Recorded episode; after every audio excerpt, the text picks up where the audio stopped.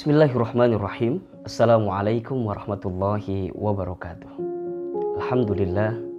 Alhamdulillahi rabbil alamin. Alhamdulillahilladzi hadana li hadza wa ma kunna linahtadiya laula an hadana Allah. Asyhadu an la ilaha illallah wahdahu la syarikalah wa asyhadu anna Muhammadan abduhu wa rasuluh. Allahumma salli wa sallim ala rasulillahil karim sayyidina wa syafi'ina wa maulana Muhammadin sallallahu alaihi wasallam wa ala alihi wa ashabihi wa man tabi'ahum bi ihsanin ila yaumiddin. Rabbi a'udzubika min hamadhatis syayatin wa a'udzubika rabbi ay yahdurun. Subhanaka la ilma lana illa ma 'allamtana innaka antal alimul hakim. La haula wala quwwata illa billahil aliyyil azim. Teman Ramadan yang dicintai Allah, apa kabar semuanya hari ini? Semoga senantiasa dalam keadaan sehat walafiat dan setiap aktivitas ibadah Ramadan kita wabil khusus bisa diterima oleh Allah Subhanahu wa taala sebagai bekal terbaik yang akan menghadirkan pahala terbaik untuk bisa mendapatkan surga terbaik di hadapan Allah Subhanahu wa taala. Senang sekali kembali di kesempatan kali ini teman Ramadan hadir untuk menjadi inspirasi sekaligus juga menjawab beberapa pertanyaan-pertanyaan yang datang dari teman-teman sekalian melalui Instagram Ahilman Fauzi. Kali ini pertanyaannya menarik sekali. Assalamualaikum Ustadz. Waalaikumsalam. Ustadz bagaimana caranya kami untuk bisa mendapatkan pahala iktikaf di saat bulan Ramadan? Sedangkan Ramadan tahun ini kondisinya berbeda. Kami tidak bisa sholat atau itikaf di masjid. Mohon nasihatnya Ustaz. Baik, teman Ramadan yang dicintai Allah Subhanahu wa taala.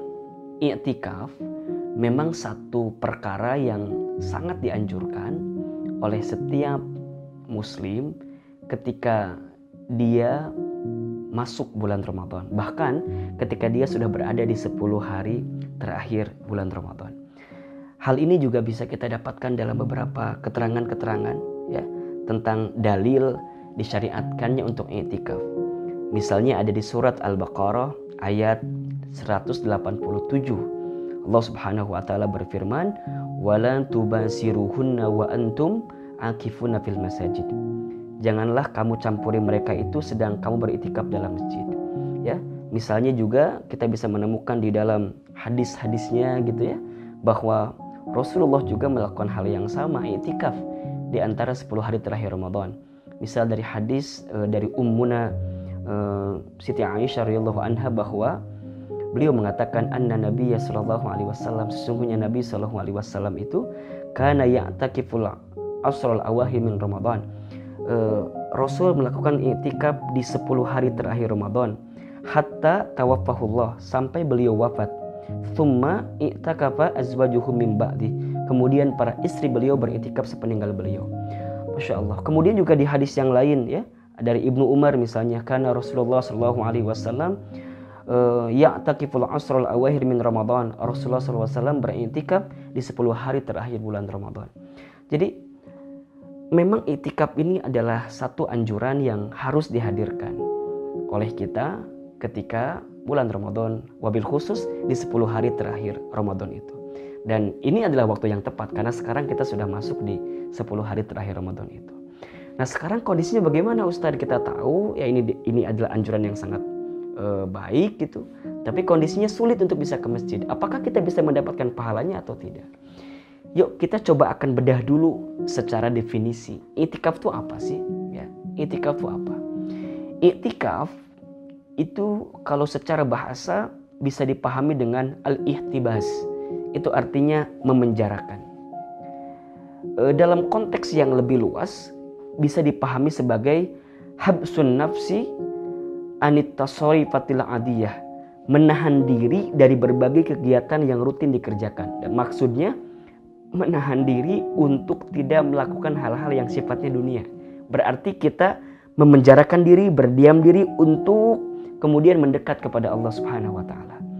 Jadi artinya jika definisinya dibuat secara istilah, itikaf itu artinya adalah al-makthu bil masjidil ibadatillah min sahsin mahsusatin bisifatin mahsusatin.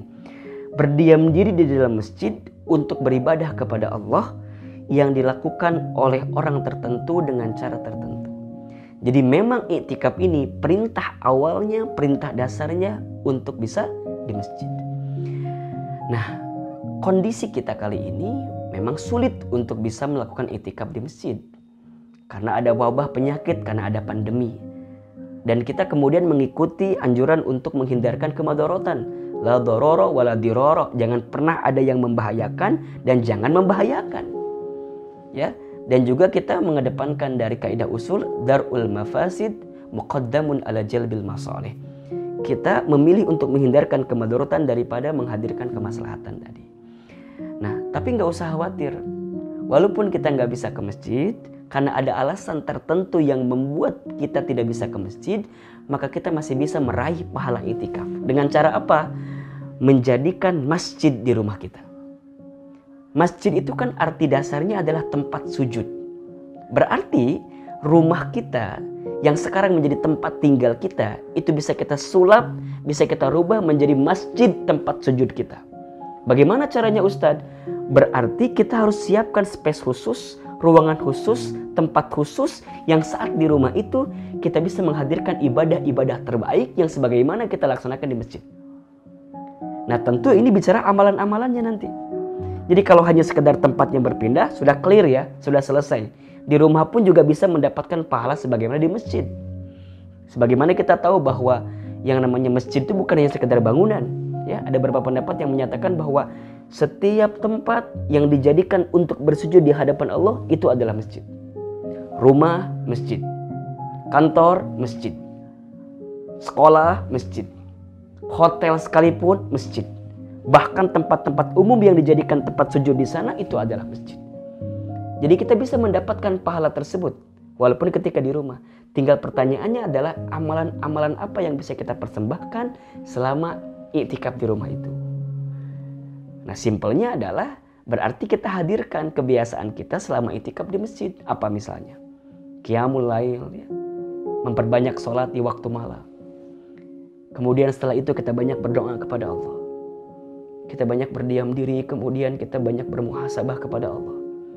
Kita merenung, kita menghitung berapa banyak dosa yang pernah kita lakukan. Bahkan juga kita menghitung kira-kira amal apa yang belum kita persembahkan kepada Allah. Coba kita dihitung. Ya, misal uh, kita punya keluarga, saat jadi ayah, saat jadi suami, kira-kira sudah jadi ayah suami yang baik apa belum? Saat jadi istri sudah jadi istri yang baik apa belum gitu. Saat jadi orang tua sudah jadi orang tua yang baik apa belum? Kita merenung gitu. Dan itu kesempatan yang baik ketika itikaf di rumah itu. Setelah itu apa lagi Ustadz? Baca Quran. Ayo kita habiskan baca Quran. Kemudian apa lagi Ustadz? Kita bisa mengkaji ilmu, membaca buku. Pokoknya kita hidupkan malam-malam di 10 hari terakhir Ramadan itu untuk kemudian menahan diri, memenjarakan diri dan sibuk dalam mendekat taat kepada Allah Subhanahu wa taala. Jika itu yang dihadirkan, maka insya Allah kita mendapatkan pahala iktikaf walaupun tidak iktikaf di masjid. Sebagaimana kita tahu dalam beberapa hadis disebutkan bahwa Rasul itu kalau sudah 10 hari terakhir Ramadan, beliau mengecangkan ikat pinggangnya, kemudian e, menjauhi tempat tidurnya bahkan kemudian juga menjauhi para istri-istrinya. Kenapa? Karena di saat yang bersamaan Rasulullah SAW ingin banyak menghabiskan waktu untuk berkhulwat bermesraan dengan Allah Subhanahu Wa Taala, memohon kepada Allah, bertakarub kepada Allah, bermujahadah kepada Allah, dan kita bisa mendapatkannya, walaupun itikafnya di rumah. Nah pertanyaannya adalah kita mampu tidak menghilangkan hal-hal yang bisa mengganggu iktikaf kita di rumah misalnya. Sosial media, ya, handphone, ya mungkin tontonan-tontonan gitu. Hal-hal yang mengalihkan fokus kita untuk iktikaf di rumah. Makanya tadi saya sampaikan, dibuatkan saja tempat khusus yang barangkali tidak akan ada gangguan ketika kita berdiam diri di situ. Ustadz gimana kalau kami menyediakan kayak sholat biasa saja? Ya silakan, tapi balik lagi, apakah kita bisa mengantisipasi atau tidak dari gangguan-gangguan yang mungkin datang ketika kita itikaf serius di rumah tersebut. Jadi balik lagi kepada Bapak Ibu sekalian, kepada teman-teman sekalian tidak usah khawatir walaupun kita tidak bisa ke masjid kita masih bisa mendapatkan pahala dari i'tikaf selama kita berazam berniat untuk menghidupkan malam-malam di 10 hari terakhir Ramadan dengan mengecangkan diri kita azam kita niat kita mengisi banyak amalan-amalan di 10 hari terakhir Ramadan tadi. Jadi artinya jangan sampailah ketika 10 hari terakhir Ramadan dan kita berniat i'tikaf di rumah tapi masih ada hal-hal yang maksiat yang kita lihat. Ya misalnya mata ini melihat yang tidak baik ya. Pembicaraan-pembicaraan yang sia-sia atau apa pun itulah yang kemudian mendatangkan kemaksiatan dalam diri kita lebih baik dihindari agar kita bisa mendapatkan pahala itikaf walaupun selama di rumah. Insya Allah Allah tuh maha baik. Allah tuh penuh rahmat. Dan Allah maha tahu segalanya dengan apa yang terjadi pada diri seorang hamba. Dan gak usah khawatir. Dan juga gak usah maksain. Ustadz pokoknya harus ke masjid. Balik lagi. Justru seperti itu malah tidak menghadirkan pahala, tapi malah menghadirkan sesuatu yang madarat.